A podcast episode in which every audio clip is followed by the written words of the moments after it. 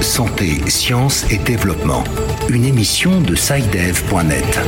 Bonjour et bienvenue à cette nouvelle édition de Santé, sciences et développement, le magazine scientifique de SciDev.net en partenariat avec votre radio. Présentation Sylvia Coussan.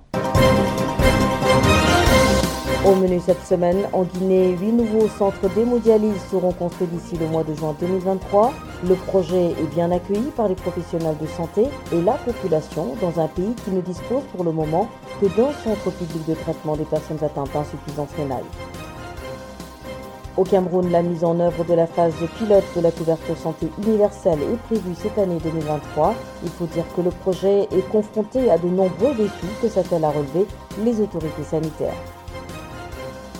Nous évoquerons aussi dans ce magazine l'appel à une mobilisation en faveur de la vaccination de tous les enfants contre la poliomyélite et la lutte contre la désinformation qui affecte les campagnes de vaccination en Afrique. C'est à la faveur d'un forum tenu au Sénégal en décembre dernier. Qu'est-ce que la narcolepsie? Comment la traiter? Réponse dans la rubrique Kesako. Et comme d'habitude, la note de fin, ce sera l'agenda scientifique de la semaine.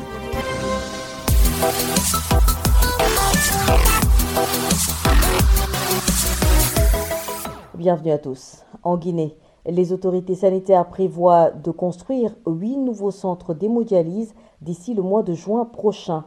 La réalisation de ce projet devrait permettre à la Guinée de passer de 1 à 9 centres publics de traitement des personnes atteintes d'insuffisance rénale. Face au nombre sans cesse croissant de malades, le projet est bien accueilli par les professionnels de la santé et les populations. Les précisions de Samuel Dimbadiolamou à Conakry.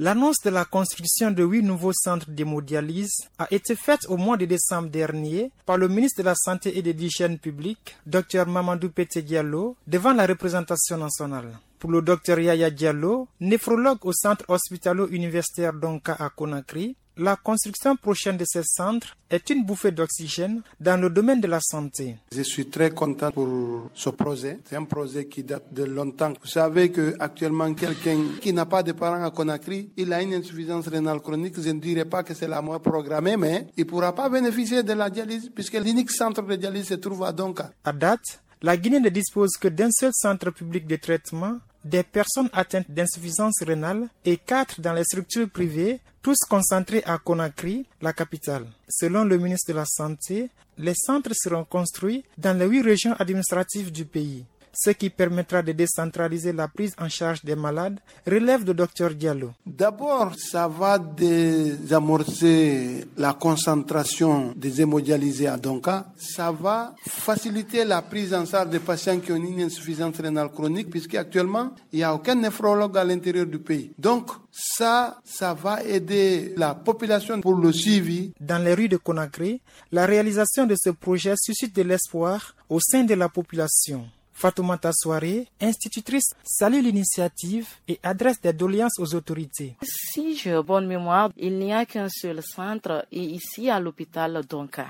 Mais le plus important serait de rendre le coût accessible aux populations. Je me rappelle récemment, il y a une grande personnalité du pays qui est morte et son rapport médical signale que la maladie a été découverte tardivement. Selon les statistiques publiées en 2019 par l'ancien ministre de la Santé, 10% de la population guinéenne souffre d'insuffisance rénale. La jeunesse représente la couche la plus exposée à cette maladie. Le docteur Yaya Diallo invite les populations à se faire dépister. Samuel Demba Conakry pour Santé, Sciences et Développement. Au Cameroun, la mise en œuvre de la phase pilote de la couverture santé universelle est prévue cette année 2023. Cependant, le projet reste confronté à de nombreux défis. Malgré les obstacles et les difficultés, les autorités sanitaires s'activent à poursuivre les efforts afin de faire bénéficier aux populations des soins de santé de qualité et accessibles à tous. Les explications de Mireille Siabgé à Yaoundé. Dans sa stratégie pour garantir un accès équitable aux soins de santé de qualité aux Camerounais, le gouvernement a initié un processus visant à doter le pays à terme d'un système de couverture santé universelle. Cependant, La mise en œuvre du dit projet fait face à plusieurs défis. C'est ce qu'indique Nasser Bangay. Il est sous-directeur à la direction de la promotion de la santé au ministère de la Santé publique. La première des choses quand même, c'est que le Cameroun ait un cadre légal ou un cadre législatif qui encadre la couverture santé universelle. La, deuxième des choses, c'est le financement, c'est-à-dire que c'est la mobilisation des ressources suffisantes pour la couverture santé universelle. Le, le troisième challenge ou bien le troisième défi, c'est l'adhésion des populations. C'est-à-dire que est-ce que chaque personne où il se trouve va comprendre l'importance d'adhérer à la couverture santé universelle? Et ça, il faut adresser des questions de communication pour que la population adhère. À côté de ceci, le docteur Roger Etoile, médecin de santé publique, chef du centre médico-social du port autonome de Douala, évoque un défi épidémiologique compte tenu de la diversité des maladies à couvrir dans un contexte économique difficile.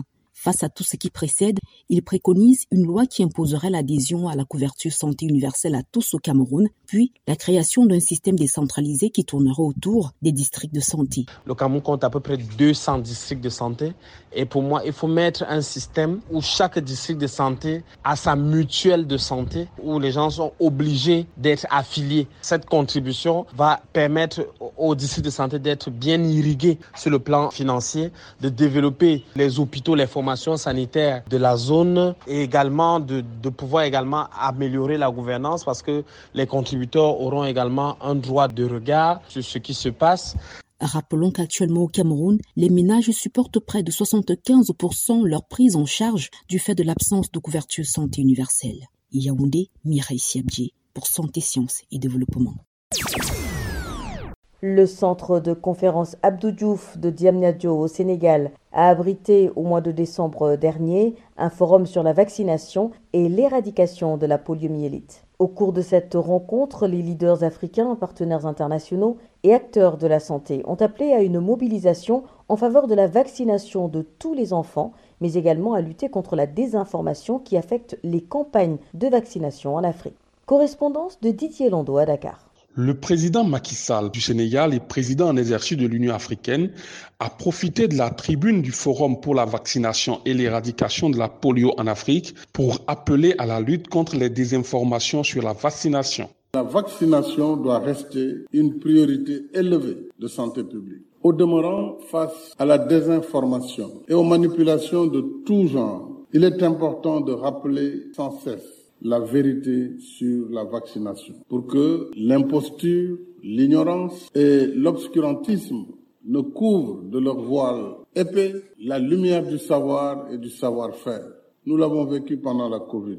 Toute cette campagne de désinformation qui a finalement arrêté l'élan des populations vers la vaccination. Il faut arrêter le procès d'intention contre le vaccin et la vaccination. Pour la professeure Antadia, présidente de la commission scientifique du forum, l'heure n'est plus au doute, mais à la mobilisation. Il n'est plus permis de douter de l'efficacité et de l'efficience de la vaccination en matière de prévention des maladies, car elle a permis de lutter et de contrôler les épidémies les plus redoutables. Elle contribue de manière significative au recul de la morbidité et de la mortalité liées aux maladies évitables par la vaccination. Il nous faut donc agir avec célérité pour l'accès de tous au vaccin et à la vaccination. À en croire professeur Dia, la pandémie de la COVID-19 a également contribué à un recul du taux de couverture vaccinale. Didier Lando, Dakar, pour Santé, Sciences et Développement.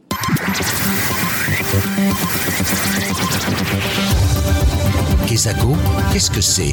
Vos questions à la rédaction, les réponses de nos experts. La question de la semaine nous est posée par un auditeur du Tchad. Je vous propose de l'écouter. Bonjour Net. je suis Frankie Djimbay. J'appelle depuis N'Djamena au Tchad. J'ai un frère qui s'endort de manière brusque, même lorsqu'il est en pleine activité. Des proches m'ont dit qu'il souffre de narcolepsie. C'est pour la première fois que j'entends parler de cette maladie. Qu'est-ce que c'est et comment la traiter? Rendons-nous à l'instant à N'Djamena pour retrouver notre correspondant Junior Bikoutou. Bonjour Junior. Bonjour Sylvie, bonjour les auditeurs. Vous avez suivi notre auditeur et pour répondre à sa préoccupation, vous vous êtes rapproché d'un spécialiste. Justement, pour répondre à cette préoccupation, j'ai tendu le micro à Dr Sakadi Foksuna, médecin neurologue au CHU La Référence Nationale. La narcolepsie, c'est une maladie neurologique qui se manifeste par une hypersomnie excessive. Elle peut être associée à la cataplexie dans la majorité des cas, c'est-à-dire une perte musculaire brutale, certes sans sommeil, mais en tout cas une perte de contrôle musculaire. Donc cette maladie, elle est chronique et elle peut survenir à tout âge. Cependant, le pic, c'est entre 15 ans et 35 ans, donc l'adolescent et l'adulte jeune. Il y a des études qui disent que la cause est auto-immune, c'est-à-dire que l'organisme lui-même qui attaque certaines cellules qui sont, disons, responsables de l'éveil.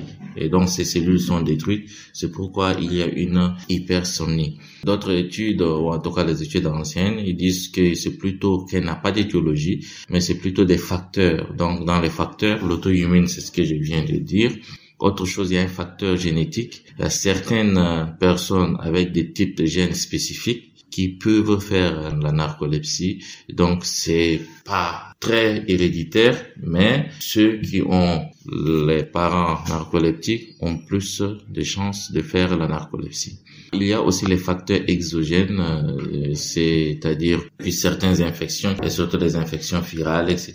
Mais le plus important, surtout pour chez, les enfants, c'est, disons, la prise des drogues. On ne peut pas guérir de cette maladie. Cependant, il y a des médicaments qui peuvent aider à diminuer la quantité du sommeil en journée et donc, c'est un traitement symptomatique. Il y a aussi des médicaments qui vont aider à peut-être diminuer la quantité de chutes due à la catapilexie.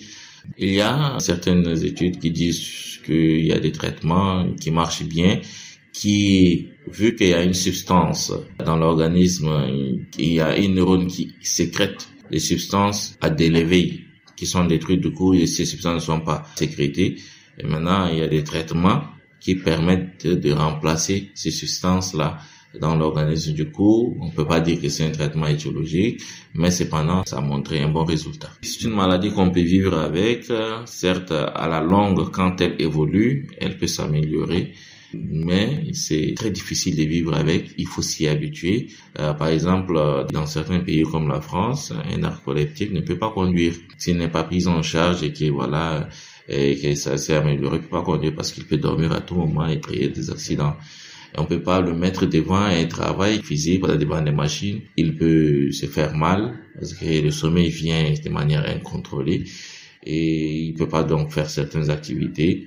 Normalement, il faut aussi avoir une carte euh, ou en tout cas quelque chose qui fait dire que oui, il est malade, il a une hypersomnie. Donc souvent quand il tombe, même dans, en journée, euh, de dormir, il ne faut pas l'amener directement à l'hôpital, il faut le mettre à côté pour qu'il puisse avoir euh, ses une heure de sommeil et puis se réveiller et fait, continuer ses activités. Voilà Sylvie, c'était là les explications du docteur Sakadi Foxuna. Merci Junior. Je rappelle que vous étiez en ligne de N'Djamena, la capitale du Tchad. Chers auditeurs, si vous aussi souhaitez nous adresser une question, une seule chose à faire, envoyez simplement un email à l'adresse suivante podcast@sidev.net. Podcast s'écrit P-O-D-C-A-S-T et Sidev s'écrit S-C-I-D-E-V. Je répète, podcast@sidev.net. Vos questions et commentaires sont attendus à cette adresse à tout moment de la journée. C'est l'heure de découvrir le contenu de l'agenda scientifique avec Virgile Aissou. Bonjour Virgile. Bonjour Sylvie, bonjour chers auditeurs.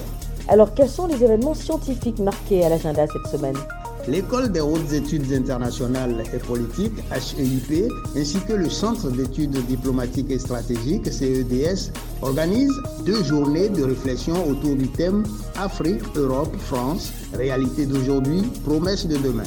Le colloque se déroulera les lundis 9 et mardi 10 janvier à Paris La Défense. Ensuite, le Centre ouest africain de formation et d'études bancaires COFEB organise le vendredi 13 janvier une conférence en ligne sur le thème Quelles mutations à venir des métiers de la banque et de la finance? Cette conférence sera animée en ligne via l'application Zoom à partir de 15h30 GMT Et pour plus d'informations et s'inscrire, consultez le site www.bceao.int.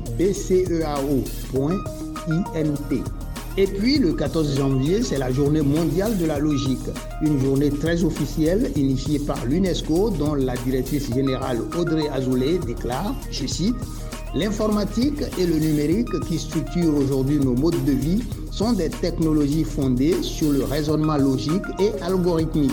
Fin de citation. C'est logique, n'est-ce pas Sylvie? Voilà, c'est tout pour la semaine. Merci Virgile.